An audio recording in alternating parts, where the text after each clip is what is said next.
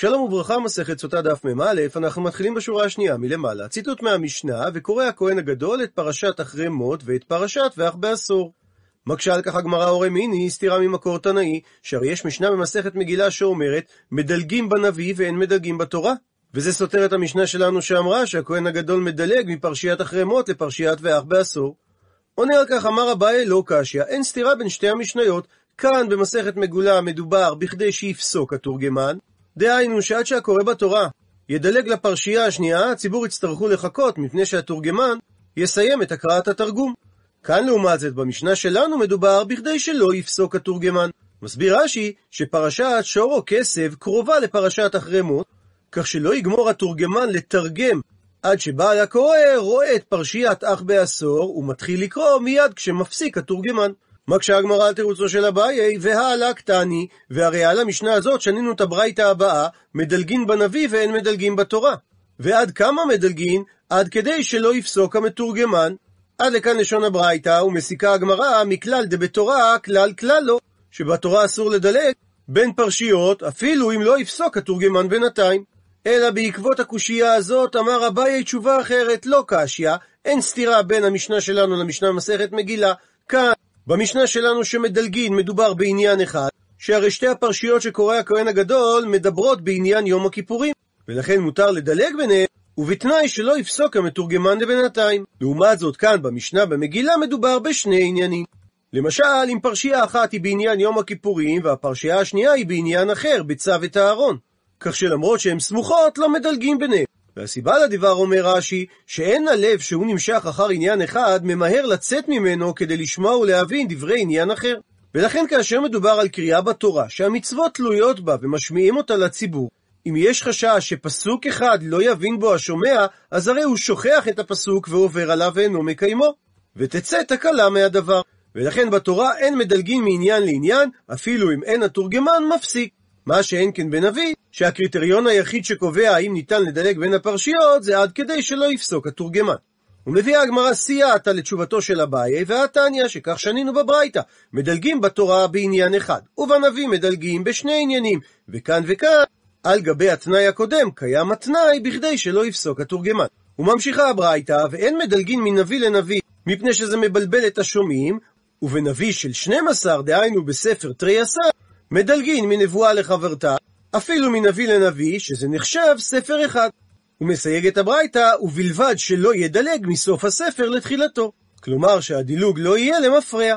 ציטוט מהמשנה, וגולל את התורה ומניחה בחיקו וכולי. ואומר הכהן הגדול לעם, יותר ממה שקראתי לפניכם, כתוב כאן. שואלת הגמרא, וכל כך למה? מדוע צריך הכהן הגדול להדגיש לעם שהוא עומד לקרוא בעל פה? עונה הגמרא, כדי שלא להוציא לעז לספר תורה. מסביר רש"י, כדי שלא יאמרו השומעים שהסיבה שהכהן קורא פרשה בעל פה, כי פרשה זו אינה כתובה בספר התורה, ואם כך, ספר התורה משובש הוא. ציטוט מהמשנה, ובעשור שבחומש הפקודים קורא על פה. ושואלת על כך הגמרא, ולכרך אל הספר וליקרא. מדוע בעצם שלא יגלול את ספר התורה למיקום החדש ויקרא מתוך הספר? עונה על כך, אמר רב הונא בר יהודה, אמר רב ששת, שהסיבה שלא מדלגים מעבר לכדי שיפסוק התורגמן, לפי שאין גוללים ספר תורה בציבור. שזה לא כבוד הציבור להמתין. ממשיכה הגמרא ומקשה, וליתי ספר תורה אחרינה וליקרא. מדוע שלא יביאו ספר תורה אחר ויקראו מתוכו? מביאה על כך הגמרא שתי תשובות. תשובה ראשונה, רב הונא בר יהודה אמר, משום פגמו של ראשון. שלא יאמרו השומעים שהסיבה שהביאו ספר אחר, מפני שמצאו פסול בספר התורה הראשון. תשובה שנייה, רבי שמעון בן לקיש אמר, לפי שאין מברכין ברכה שאינה צריכה. ולכן לא מביאים ספר נוסף, אלא הכהן הגדול קורא את הפרשייה השלישית בעל פה. מקשה הגמרא על התשובה הראשונה של רב הונא בר יהודה, ומי חיישינא לפגמה?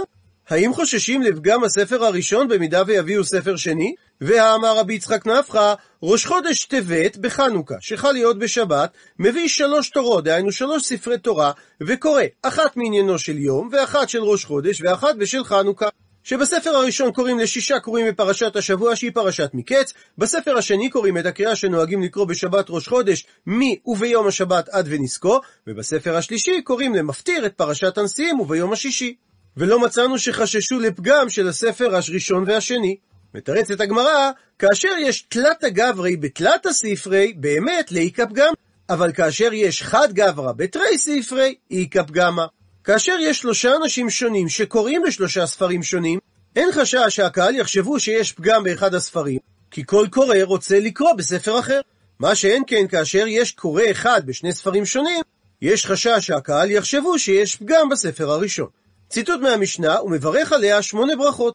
ומביאה הגמרא תנו רבנן, שנו רבותינו בברייתא את נוסח הברכות. הכהן הגדול מברך על התורה לאחר שהוא סיים לקרוא, כדרך שמברכים בבית הכנסת. את הברכה אשר נתן לנו תורת אמת וכולי. ואת הברכות ועל העבודה ועל ההודעה ועל מחילת עוון מברך הכהן הגדול כתקנן, כפי שתיקנו אותם חכמים בתפילה, ואת הברכה על המקדש בפני עצמו, שזה עניין מיוחד לעצמו, ועל הכהנים בפני עצמם, על ישראל בפני עצמם, ועל ירושלים בפני עצמה. ציטוט מהמשנה, והשאר תפילה. ומביא הגמרא, תנו רבנן, שנו רבותינו ברייתא במסכת יומא, שמה שאמרה המשנה השאר, הכוונה לתפילה שיש בה תחינה, רינה ובקשה, שעמך ישראל צריכים לבשה. וחותם את הברכה הזאת בשומע תפילה. ומכאן ואילך, כל אחד ואחד מהקהל מביא ספר תורה מתוך ביתו וקורא בו. מסביר רש"י, לאחר שגמר כהן גדול לקרוא את הפרשה בברכותיה, כל אחד מהציבור מביא ספר תורה מביתו לעזרה. ולכאורה יש פה בעיה של טלטול, מסביר רש"י, או שסובר התנא שאין עירוב והוצאה ביום הכיפורים, או שסובר התנא שיש עירוב והוצאה ביום הכיפורים, אבל העיר ירושלים דלתותיה נעולות בלילה, כך שניתן לערב את כולה בעירובי חצרות ושיתופי מבואות, שמאפשרים את טלטול ספרי התורה. הוא מסיים את הברייתא, וכל כך למה? כדי להראות חזותו לרבים. שדורשת הגמרא בנזיר את הפסוק זה אלי וענווהו, שיש עניין להתנאות לפניו במצוות, בספר תורה נאה, בציצית נאה, ולכן הביאו העם את ספרי התורה שלהם, כדי להראות את חזותו של ספר התורה ונויו. ואומרת המשנה, פרשת המלך כיצד? מוצאי יום טוב הראשון של חג, בשמיני, במוצאי שביעית, עושים לו בימה של אצבע הזרה, והוא יושב עליה, שנאמר, מקץ שבע שנים במועד שנת השמיטה, בחג הסוכות, בבוא כל ישראל, לרעות וכו'. וחזן הכנסת נוטל ספר תורה ונותנו לראש הכנסת, וראש הכנסת נותנו לסגן, והסגן נותנו לכהן גדול, וכהן גדול נותנו למלך, והמלך עומד ומקבל, וקורא ויושב. אגריפס המלך עמד וקיבל וקרא עומד, ושיבחו חכמים על כך. וכשהגיע לפסוק לא תוכל לתת עליך איש נוכרי, אשר לא אחיך הוא, זלגו עיניו דמעות, אמרו לו, אל תתיירא אגריפס, אחינו אתה, אחינו אתה. הוא מזהה רש"י את אגריפס המלך כאגריפס השני, שמלך ישראל היה מזרעו של הורדוס, והוא שנחרב בית המקדש בימיו. והסיבה שזלגו עיניו של אגריפס דמעות, מפני שהוא קרא פסוק שפוסלו מן המלכות. אבל אמרו לו חכמים, אחינו אתה, מפני שאימו של אגריפס הייתה מישראל. הוא מפרט את המשנה, אילו פרשיות היה קורא המלך מתוך ספר דברים, וקורא מתחילת אלה הדברים עד שמע. ושמע, והיה עם שמוע, עשר תעשר, כי תכלה לעשר, ופרשת המלך, וברכות וקללות. עד שגומר כל הפרשה. הוא מסביר רש"י, שקורא המלך מתחילת אלה הדברים עד פרשיית שמע בפרשת ואתחנן. ולאחר שהוא קורא את פרשת שמע, אז הוא קורא את והיה עם שמוע על ידי דילוג, ומשם הוא מדלג לעשר תעשר, ומשם הוא מדלג וקורא את כי תכלה לעשר, ואת הברכות והקללות, ומשם הוא חוזר למפרע וקורא את אשימה עלי מלך. והסיבה שהוא קורא דווקא את פרשיות אלו, שמע מפני שיש בה קבלת מלכות שמיים, והיה עם שמוע שיש בה קבלת עול מצוות, וכן ברכות וקללות שיש בהם קבלת בריתות של תורה. והוא משמיע לרבים את עשר תעשר ואת כי תכלה לעשר מפני שזה זמן העשי. וצריך להקפיד בו על מתנות עניים ועל הפרשת תרומות ומעשרות. ואף על פי שפרשת המלך מפסקת בין פרשיית עשר לפרשיית כי תכלה, הוא קורא את פרשיות אלה יחד כדי שלא להפסיק במעשרות, ואחר כך הוא קורא פרשת המלך, ואם תקשה אומר רש"י, הרי יש כאן דילוג בתורה, שהוא דילוג האסור, שהרי הוא בכדי שיפסיק המתורגמן. עונה על כך רש"י שאין למלך תורגמן, שמפני כבוד המלך אין מתרגמין אחריו, ומאותה סיבה גם המתנה למלך אינה נחשבת גנאי לציבור. ואומרת המשנה שאת אותן ברכות שכהן גדול מברך אותן ביום הכיפורים אחרי שהוא סיים לקרוא, גם המלך מברך אותם לאחר שהוא סיים לקרוא, אלא שיש הבדל אחד, שנותן את הברכה של הרגלים תחת הברכה של מחילת העוון. שהמלך מברך מקדש ישראל והזמנים, במקום הברכה של מחילת העוון שמברך הכהן הגדול ביום הכיפורים. ועל מה שאמרה המשנה שבמוצאי יום טוב הראשון של חג בשמיני, שואלת הגמרא, בשמיני סלקא דעתך? האם יעלה על דעתך לומר שמעמד הקל מתקיים ביום השמיני של חג הסוכות? והלא לפני כן אמרה המשנה שזה במוצאי יום טוב הראשון של חג. עונה על כך הגמרא, אימה, אל תאמר בשמיני בלשון זכר, אלא תאמר בשמינית. כך שזה מתייחס לשנה השמינית. מקשה הגמרא, וכל הני למה לי? מדוע נקטה התורה ציוני זמן מרובים כל כך, שנאמר, ויצב משה אותם לאמור, מקץ שבע שנים, במועד שנת השמיטה, בחג הסוכות, בבוא כל ישראל לראות את פני אדוני אלוהיך, במקום אשר יבחר, תקרא את התורה הזאת נגד כל ישראל באוזניהם. מדוע לא יכלה התורה להסתפק ולומר מקץ שבע שנים? עונה על כך הגמרא צריכה. יש צורך בפירוט כל הסימנים הללו, מקץ שנת השמיטה ובחג הסוכות ובמועד. מפני דאי כתב רחמנה, אם התורה הייתה כותבת רק מקץ שבע שנים, הווה אמינא, אז הייתי חושב לומר, נמנו מהשתא. נמנה את שבע השנים מעכשיו, דהיינו משנת ארבעים ליציאת מצרים והלאה, שהרי בערבות מואב נאמרה פרשה זו, ואף על גב דלא מתרמי בשמיטה. למרות ששנת השבע לא תצא בשנת שמיטה, שהרי לא מנוע עם ישראל שמיטין עד לאחר שבע שנים שכיבשו את הארץ, ושבע שנים נוספות שחילקו אותה. מהסיבה הזו כתב רחמנה שמיטה. והיא כתב רחמנה את ציון הזמן שמיטה, בלי לציין את המילה במועד, הווה אמינא, אז הייתי חושב לומר שמעמד הקהל הוא בסוף שמיטה. דהיינו קודם ראש השנה של השנה השמינית, שהרי משמעות המילים מקץ שבע שנים זה בסוף שנה, ומהסיבה הזו כתב רחמנה במועד. והיא כתב רק במועד, בלי לציין שמדובר בחג הסוכות, הווה אמינא מרשתא. אז הייתי חושב לומר שמעמד הקהל ניתן לעשות אותו בראש השנה, שהרי בפסוק אלה מועדי השם נכלל גם ראש השנה, כך שגם ראש השנה נקרא מועד, ומהסיבה הזו כתב רחמנה בחג הסוכות. והיא כתב רחמנה בחג הסוכות בלי לציין את המילים בבוא כל ישראל, הווה אמינא, אז הייתי חושב לומר שניתן לעשות את מעמד הקהל אפילו ביום טוב אחרון של חג הסוכות, ומהסיבה הזו כתב רחמנה בבוא כל ישראל. הפכנו דף כדי ללמד שזמן הקהל מהתחלתא דמועד. הוא מסביר רש"י שהיות שביום טוב עצמו לא ניתן לעשות את מעמד הקהל מפני שאין תיקון הבמה דוחה לא את השבת ולא את יום טוב, וגם לא היה ניתן לבנות את הבמה לפני יום טוב, מפני שזה היה גורם לדוחק באזהרה. לכן אמרה המשנה שמעמד הקהל זמנו מוצאי יום טוב הראשון. ציטוט מהמשנה וחזן הכנסת נוטל ספר תורה ונותנו לראש הכנסת. מדגת הגמרא כפי שהיא דייקה בדף מ', שמעת מינה שחולקים כבוד לתלמיד במקום הרב.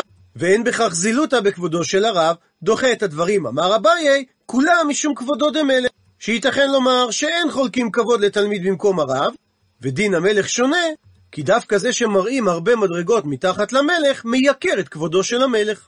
ציטוט מהמשנה, והמלך עומד ומקבל וקורא יושב, אבל אגריפס המלך עמד וקיבל וקרא עומד. הוא מדייק את הגמרא, שמלשון המשנה והמלך עומד, מכלל שעד לאותו הרגע המלך היה דיושב. וכיצד זה ייתכן? והאמר מה? שאין ישיבה באזהרה אלא למלכי בית דוד בלבד, והמקור לכך שנאמר, ויבוא המלך דוד וישב לפני השם ויאמר וגומר. מתרצת הגמרא כדאמר רב חיסדא, כפי שראינו שתירץ רב חיסדא. בראש העמוד הקודם, שמשמעות המילה באזהרה זה באזהרת נשים, החנמי באזהרת נשים. באותו אופן נפרש שקריאת המלך התבצעה באזהרת הנשים ולא באזהרת ישראל. ציטוט מהמשנה ושיבחו חכמים, מדייק את הגמרא שיבחו מכלל דשפיר אבל, שיפה עשה אגריפס, שמחל על כבודו וקרא עומד ולא יושב. וכיצד ייתכן הדבר? האמר רב אשי, שאפילו למאן דאמר, נשיא שמחל על כבודו כבודו מחול, מלך שמחל על כבודו אין כבודו מחול, והמקור לכך שנאמר, שום תשים עליך מלך. ולמדו מכפל הלשון שום תשים, שתהא מטו עליך. אז כיצד ייתכן ששיבחו חכמים את אגריפס על מחילת כבודו? מתרצת הגמרא, מצווה שאני. מחילת אגריפס על כבודו הייתה לצורך מצווה, שהיא כבוד התורה, ומחילה כזו מותרת גם למלך. ציטוט מהמשנה, וכשהגיע לפסוק ל"לא תוכל לתת", עליך איש נוכרי זלגו עיניו דמעות, ואמרו לו, אל תתיירא אגריפס, אחינו אתה, אחינו אתה. ומביאה על כך הגמרא תנא. שנינו בתוספתא, משמי דרבי נתן, באותה שעה נתחייבו שונאי ישראל, זה לשון סגי נאור, דהיינו ישראל, התחייבו כליה, מפני שהחניפו לו לאגריפס. ועל כך אמר רבי שמעון בן חלפתא, מיום שגבר אגרופה, דהיינו כוחה, של חנופה, נתעוותו הדיינים, שמאז אותו אירוע התחילו הדיינים להחניף את בעלי הדין. ונתקלקלו המעשים, שמאז אותו אירוע, כאשר הגדולים ראו אנשים עוברי עבירה, הם לא מיחו בידם מפני חנופה. ואין אדם יכול לומר לחברו, מעשיי גדולים ממעשיך. שמתוך שלא מיחו בעוברי עבירה, למדו הדורות את מעשיהם, ונמצא שכולם עוברי עבירה. אבל מביאה הגמרא הסתייגות, דרש רבי יהודה בר מערבה, איש ארץ ישראל, והיא תימה, ויש אומרים שדרש את זה רבי שמעון בן פזי. שיש מצב שמותר להחניף לרשעים בעולם הזה, והמקור לכך שנאמר, פסוק בישעיהו שמדבר על ימות המשיח, לא ייקרא עוד לנבל נדיב ולכלאי לא יאמר שוע. שלעתיד לבוא לא יחניפו לנבל ויקראו לו נדיב, ולחילאי, שזה אדם שמתאווה לשתות יין באופן תדיר, לא יקראו לו שועה שזה אדון. אבל זה לימות המשיח, מכלל דבעולם הזה שרי. יש מציאות שבה מותר להחניף לרשעים, או מפני פיקוח נפש, או מפני שהשעה משחקת להם. וממשיכה הגמרא, רבי שמעון בן לקיש אמר שהמקור שמותר להחניף לרשעים בעולם הזה מהכה, מכאן שנאמר בפגישת יעקב ועשו נקרא בפנים, ויאמר יעקב אל נא אם נא מצאתי חן בעיניך ולקחת מנחתי מידי, כי על כן ראיתי פניך כראות פני אלוהים ותרצני. ורצה יעקב להחניף לעשו, כאשר אמר לו ראיתי פניך כראות פני אלוהים. ופליגה ודברי רבי שמעון בן לקיש חולקים על דברי דרבי לוי, שיעקב לא התכוון להחניף לעשו, אלא להפך, לאיים עליו ולהודיעו שהוא רגיל לראות מלאכים. דאמר רבי לוי, משל שיעקב ועשו, למה הדבר דומה? לאדם שזימן את חברו, והכיר בו האורח במארח שמבקש להורגו. אז אמר לו האורח, טעם תבשיל זה שאני תואם אצלך, הוא כתבשיל שטעמתי בבית המלך. ובעקבות כך אמר המארח לעצמו, ידע לי מלכה, המלך מכיר את האורח שלי, מסתפי ולא קטילי. פחד המארח ולא הרג אותו. ועוד בענייני חנופה, אמר רבי אלעזר, כל אדם שיש בו חנופה מביא אף לעולם, שנאמר פסוק באיוב וחנפי לב ישימו אף, ולא עוד אלא שאין תפילתו נשמעת, שנאמר בהמשך הפסוק, לא ישבו כי עשרה. מפרש רש"י, כשיבואו עליהם ייסורים, לא תועיל התפילה שלהם. ומציינת הגמרא סימן לדרשותיו של רבי אלעזר. ראינו את הדרשה שסימנה אף, והדרשות הבאות, עובר גהנום בידו נידה גולה. ואמר רבי אלעזר, כל אדם שיש בו חנופה, אפילו עוברין שבמעי אימן מקללים אותו. והמקור לכך שנאמר, פסוק במשלי, אומר לרשע צדיק אתה, עקבוהו עמים, יזעמו לאומים. ואין משמעות המילה קוב, אלא קללה שנאמר על ידי בלעם, מה אקוב לא כבו אל, ומה אזום נוזם אדוני. ואין משמעות המילה לאום, אלא עוברין שנאמר. בנבואה לרבקה, ויאמר אדוני לה, שני גויים בבטנך, ושני לאומים ממאייך ייפרדו, ולאום מלאום יאמץ, ורב יעבוד צעיר. ואמר רבי אלעזר, כל אדם שיש בו חנופה נובל בגיהנום, והמקור לכך שנאמר, פסוק בישעיה נקרא בפנים, הוי האומרים לרע טוב ולטוב רע, שמים חושך לאור ואור לחושך, שמים מר למתוק ומתוק למר, הרי שהפסוק מדבר על אנשים שמתחנפים, מה כתיב אחריו? ארבעה פסוקים לאחר מכן מופיע העונש, לכן כאכול קש לשון אש, וחשש להבה ירפה, שורשם כמק יהיה, ופרחם כאבק יעלה. או במילים אחרות, אש הגיהנום. ואמר רבי אלעזר, כל המחניף לחברו, סוף שהוא נופל בידו, ואם אינו נופל בידו, אז הוא נופל ביד בניו, ואם אינו נופל ביד בניו, אז הוא נופל ביד בן בנו, והמקור לכך שנאמר, נקרא בפנים, ויאמר ירמיה הנביא, אמן כן יעשה אדוני, יקם אדוני את דבריך אשר ניבאת להשיב כלי בית אדוני, וכל הגולה מבבל אל המקום הזה. הוא מסביר רש"י, שירמיה אמר את הדבר לחנניה הנביא, שאמר נבואת שקר על גלות יחוניה וכלי הקודש שגלו עמו, שבעוד שנתיים ימים, השם ישיב אותם אל המקום הזה. ובמקום שירמיה יאמר לו במפורש, שקר אתה מנבא, הוא אמר לו, אמן כן יעשה השם כדבריך. ויש בדבר חנופה, וכתיב, הפכנו דף, ויהי הוא בשער בנימין, ושם בעל פקידות ושמו יראיה בן שלמיה בן חנניה, ויתפוס את ירמיהו הנביא לאמור, אל הכסדים אתה נופל. ויאמר ירמיהו שקר, אינני נופל על הכסדים. וגומר, וכתיב בהמשך, ויתפוס יריה בירמיה, ויביאהו אל השרים. הרי שעונשו של ירמיה שהחניף לחנניה, שהוא נפל ביד נכדו. ואמר רבי אלעזר, כל עדה שיש בה חנופה היא מאוסה כנידה וצריך להתרחק ממנה, והמקור לכך שנאמר, פסוק באיוב, כי עדת חנף גלמות. ומשמעות המילה גלמות זה נידה, שכן בכרכי הים קוראים לנידה גלמודה. ומבארת הגמרא, מהי כיצד רמוזה המילה נידה במילה גלמודה. נקרא לפי הגאות הבח, גמולה דם מבעלה. אישה שהיא נידה היא מופרשת מבעלה. ואמר רבי אלעזר, כל עדה שיש בה חנופה, לסוף גולה. הוכחה לדבר, כתיב האחר. כתוב כאן באיוב כי עדת חנף גלמות, וכתיב עתה, ונאמר שם בישעיה לעניין הגלות, נקרא בפנים, ואמרת בלבבך, מי ילד לי את אלה, ואני שכולה וגלמודה, גולה וסורה, ואלה מי גידל? הן אני נשארתי לבדי, אלה איפה הם? הרי שהמילה גלמודה מתייחסת לעניין גלות. ועוד בעניין חנופה, אמר רבי ירמיה בר אבא, ארבע כיתות הן מקבלות פני שכינה, והן כת ליצים, וכת חניפים, וכת שקרנים, וכת מספרי לשון הרע. הוא מביא רבי ירמיה את המקור לכל כת.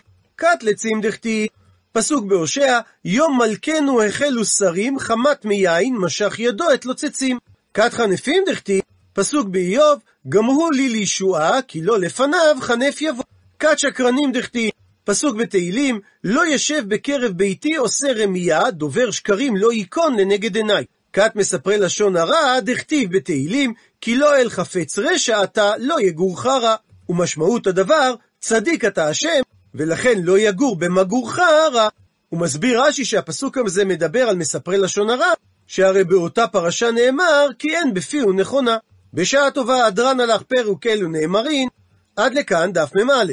למעוניינים בהרחבה, הזכיר רש"י שאגריפס המלך זה המלך אגריפס שנחרב בית המקדש בימיו. זאת אומרת שמדובר על אגריפס השני, שהיה בנו של המלך אגריפס הראשון, ונינו של הורדוס. הוא כיהן כמלך מטעמם של הרומאים, ובחסותם הוא מלך על אזורים בצפון ארץ ישראל, והוא סייע לרומאים לדכא את המרד הגדול. יש הטוענים כי משנתנו מיוחסת לאגריפס הראשון, והם מנמקים את הנחתם במידע על שמירת המצוות על ידי המלך, ועל האהדה שהופגנה כלפיו בקריאות אחינו אתה. לעומתם טוענים אחרים, שמדובר על אגריפס השני, וקריאות העם אחינו אתה, היו קריאות סיניות. ישנה מסורת תנאית אחרת בה מתברר הקשר בין חורבן בית המקדש לבין אגריפס. אומרת התוספתא, משום רבי נתן אמרו, נתחייבו ישראל כליה שחינפו לאגריפס המלך. וכך גם נאמר בירושלמי, הרבה חללים נפלו באותו היום שהחניפו לו. וההקשר הכרונולוגי בין האירוע של ההחנפה לבין החורבן, מחייב את המסקנה, כפי שהבין רש"י, שמדובר באגריפס